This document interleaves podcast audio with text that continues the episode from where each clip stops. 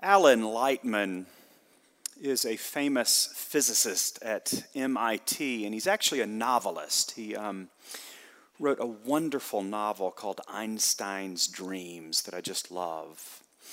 But he's always been fascinated as a physicist from a young age with light, the shape that light can take, the way that light can fall upon things and people and spaces, and how fast light could travel. He grew up in Memphis and he um, and his brother, when they were kids, used to try to, to see how fast light would travel. And they had this experiment where they would sit in their bedroom and they would look at the far wall, and one of them would flick the lights on. And they'd try to look at that far wall and see if it'd take a second or two for the light to get there. And they said they never could capture the speed of light. It was so fast, instantaneously.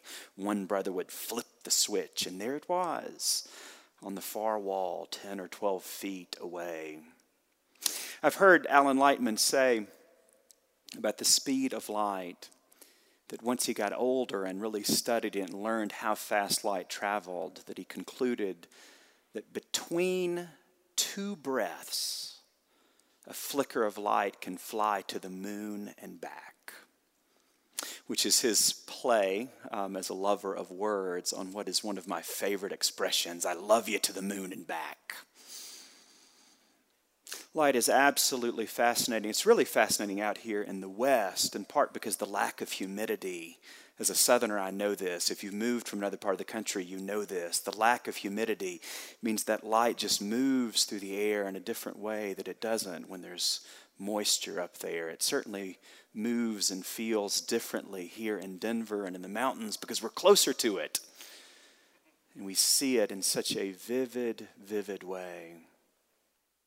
Perhaps one of the most mysterious dimensions of light is that it's not just out there, but it's in here. We can see it in our eyes. We can see it in each other if we're paying close attention. We can sometimes see it in the actions of human beings. There's a poet that I love named Miller Williams, and I think he has a, a, brilliant and playful and short poem that picks up on all of this in a haunting and, and lovely way. The title of the poem is The Light in the Eyes, and it goes like this The light in the eyes. Who knows where it goes? That's it. the light in the eyes, who knows where it goes. It's just incredible every now and then if you're really paying close attention and look in someone else's eyes over a conversation, over a story, breaking of bread, laughter, tears. When we pay close attention, you can see that light. You can feel it. It's just incredible. And on a day like this, when we come forward and someone, another human being, looks you in the eye and says, The body of Christ, the bread of heaven, the blood of Christ, the cup of salvation, looking in your eyes where the light is. The prologue to John's Gospel is fascinated by this light business. One of the greatest lines in this poem ever is that the true light, the light that enlightens everyone, was coming into the world. The light that enlightens everyone was coming into the world. This, this transcendent light that, that, that fascinates everybody from cosmologists and physicists to artists to human beings to people in search of warmth it's fascinated everybody and will continue to fascinate everyone. This transcendent light in John's gospel begins to have this very personal shape and warmth, and that's the birth of Christ. Light incarnate. This mysterious light has a particular shape and color and movement, and if you just read John's gospel from beginning to end, and if there's anything I'd suggest to you for the new year, try it Read it from beginning to end. See the shape that the light takes from beginning to end. It's, it's magical, it's sacramental.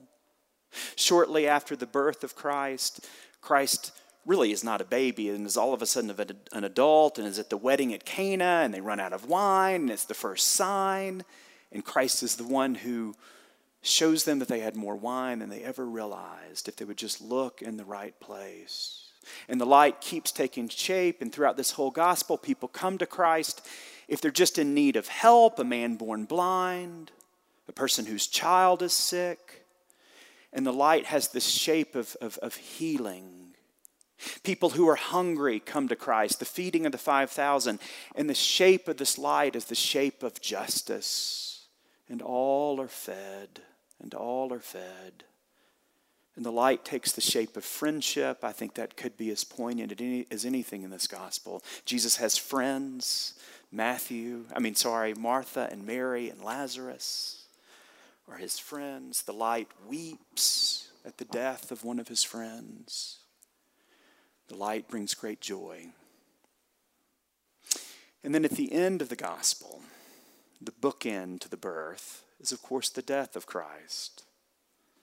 And most mysteriously of all, after three days, we see that this light, this transcendent light, can even shine in the valley of the shadow of death.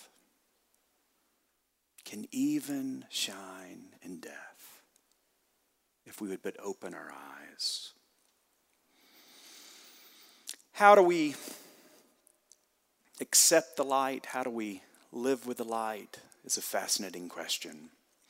And I think it's most easily answered on Christmas Day, not Christmas Eve. Christmas Eve, it's dark outside. So you've picked the better service for one reason at least, and not just the fact that there's a little more parking. It's these stained glass windows the artistic glory of this place is undoubtedly the clerestory windows, which are the, the tall ones on your right and your left. They were designed by a famous um, stained glass artist named Charles Connick. And he said of these windows, they are playgrounds for the afternoon sun. And I think they have the Christmas lesson I think they get it perfectly. The brilliant blues, all of the lights, and the mystery of the stained glass is this that the light shines through it. The light shines through it. We ourselves are not the light.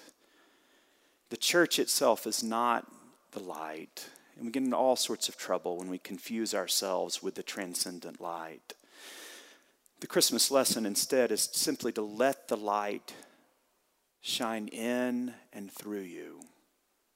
And the great Christmas mystery is that we come to a place like this in order to remember the light, in order to see it as vividly as possible, to see the light in Holy Communion, to see the light in our neighbor, to see the light in these hymns we sing, to see the light in each other. But once we begin to recognize the light, we can see it everywhere. Because as John said, it's the light that enlightens everyone. We can look for it outside of this cathedral. We can look for it outside of our families. We can look for it outside of our comfort zones. We can look for it and see it everywhere. Life is but a grand pursuit of the light. And when we finally see it in ourselves and in others and see it everywhere, not just in church and not just on Christmas Day.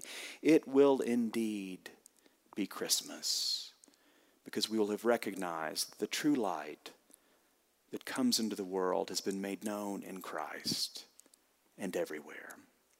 Merry Christmas.